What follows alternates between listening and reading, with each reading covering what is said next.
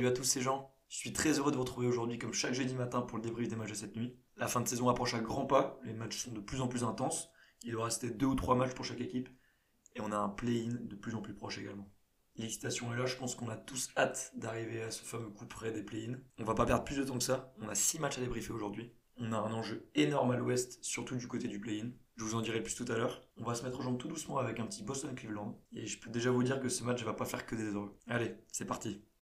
On commence donc notre petit road trip à l'Est par Cleveland, qui accueille les Celtics toujours aussi malades depuis quelques temps. Il reste sur 5 défaites d'affilée, mais pas de plus belle occasion pour se relancer de jouer des Cavs, qui sont déjà éliminés de la course au play-in depuis bien longtemps, et qui restent sur 11 défaites de suite. Mais je sais pas, vous la sentez la, douille arriver là, les, les fameux matchs de merde que Boston adore perdre? J'en dis pas plus, mais place au match, et comme on s'y attendait, le match n'était pas d'une très grande qualité. L'adresse était bien absente hier, en témoigne ce faible score de 42-39 à la mi-temps en faveur des Cavs. Les écarts sont très serrés dans ce match, mais les Celtics vont réaliser un meilleur troisième quart-temps, qui va leur permettre de passer à deux points d'avance à l'entrée du dernier.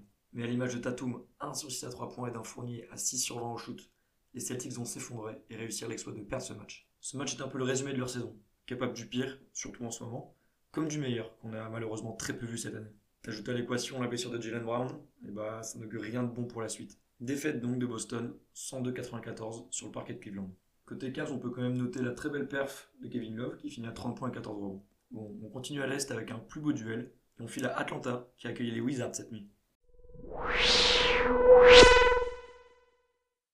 Deuxième confrontation en trois jours entre ces deux équipes. On se rappelle que Atlanta l'avait emporté de justesse 125-124. Ça promet donc un beau match retour entre deux franchises qui marchent très bien en ce moment. Toujours privé de Bradley Bill, qui se remet d'une blessure au tendon. Westbrook et ses coéquipiers démarrent plutôt bien le match et rentrent au vestiaire avec une avance de 3 points. Les Wizards continuent leur bon match et prennent 9 points d'avance à l'entrée du dernier carton. Young et ses coéquipiers vont tirer la sonnette d'alarme et vont revenir à une possession à 30 secondes du terme. Et c'est John Collins qui va rentrer le 3 points pour passer devant dans les ultimes instants. Un terrible manque d'adresse dans le money time pour Washington. Ils n'ont pas marqué le moindre point dans les deux dernières minutes. Ils peuvent donc nourrir beaucoup de regrets et c'est une défaite pour eux 120 à 116. A l'inverse, belle victoire pour Atlanta au forceps et synonyme de playoff pour eux.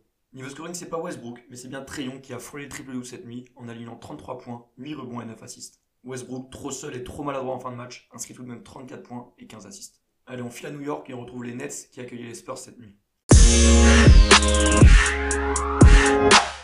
Match sympa entre les Nets et les Spurs. Les deux équipes ne jouent plus forcément grand chose, car les visiteurs sont quasi assurés de finir à la deuxième place à l'ouest. Et même sans cloche pour Brooklyn, qui a assez d'avance sur le troisième et trop de retard sur le premier. Occasion également de fêter le retour de James Harden sur les parquets en NBA. Les Nets débutent très fort le match. Ils infligent un plus 15 dans le premier quart-temps. On pense le match plié, mais les Spurs ont de la ressource et montrent tout leur caractère en arrivant à recoller à 6 points à la mi-temps.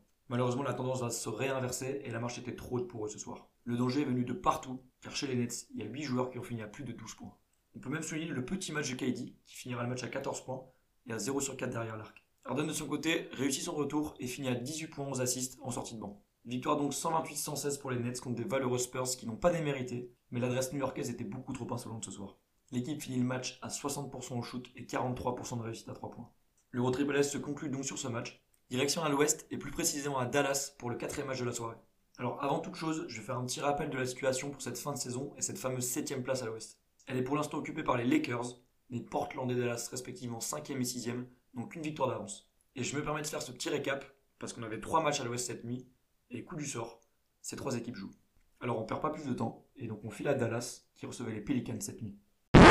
Match important donc pour Dallas qui reçoit les Pels, dont Sitch et compagnie doivent gagner pour ne pas se faire chipper la sixième place par les Lakers. Ils jouent l'équipe des Pels officiellement éliminée de la course au play-in, et orphelin de ses deux stars, Zion et Ingram. Bon, je vais la faire courte parce qu'il n'y a pas eu beaucoup de suspense. Tout s'est joué dans une carton. Le match était serré jusque-là. Mais Dallas a décidé de mettre un énorme coup d'accélérateur, notamment par Doncic qui va planter 5-3 points sur ce carton. Les Pels n'ont pas suivi le rythme et ils vont infliger un 45-28 sur ce carton, plus 19 à la mi-temps, match plié, fin du suspense. Mission accomplie pour Dallas qui gagne 125-107 contre une faible équipe des Pels.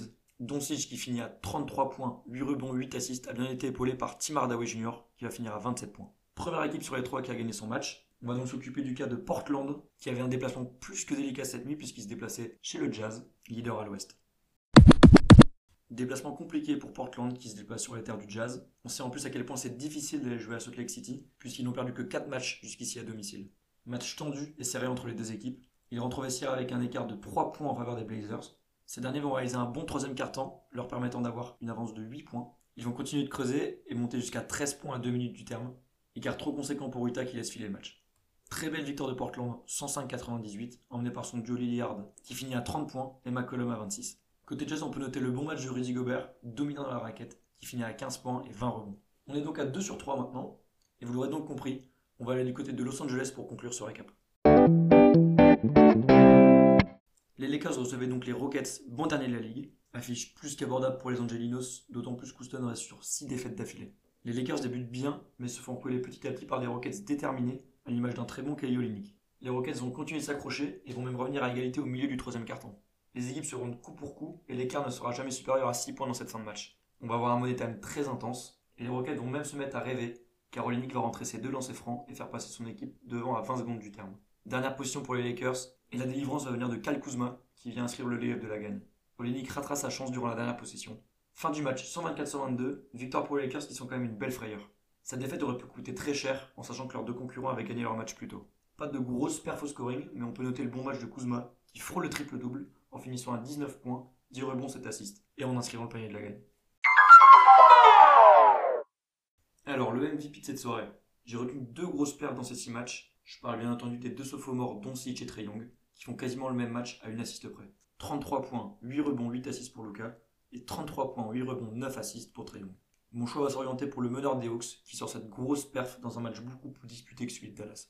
MVP de la nuit et c'est amplement mérité. Point classement maintenant. Dans la course au pays à l'ouest, les écarts n'ont pas changé, puisque les trois équipes ont gagné leur match. Il leur reste à tous deux matchs, pas le droit à l'erreur. Et l'erreur, elle pourrait sûrement venir plus du côté de Portland, qui, dans ces deux derniers matchs, joueront Phoenix et Denver. À l'est, c'est Atlanta qui fait une superbe opération, car cette victoire leur permet de passer devant Miami et New York, qui ont tous les deux un match de moins. Et côté calendrier, c'est Miami qui hérite du plus compliqué, car sur leurs trois derniers matchs, ils vont jouer les Sixers et les Bucks. C'est quand même pas cadeau. C'est tout pour ce récap, merci beaucoup pour votre écoute. Comme d'habitude, si ce n'est pas encore fait, n'hésitez pas à nous rejoindre sur le compte Twitter 50 nuances de NBA. Demain, vous retrouverez Tib pour les matchs de cette nuit. Moi, je vous dis à bientôt dans un nouveau podcast. Bonne journée à tous.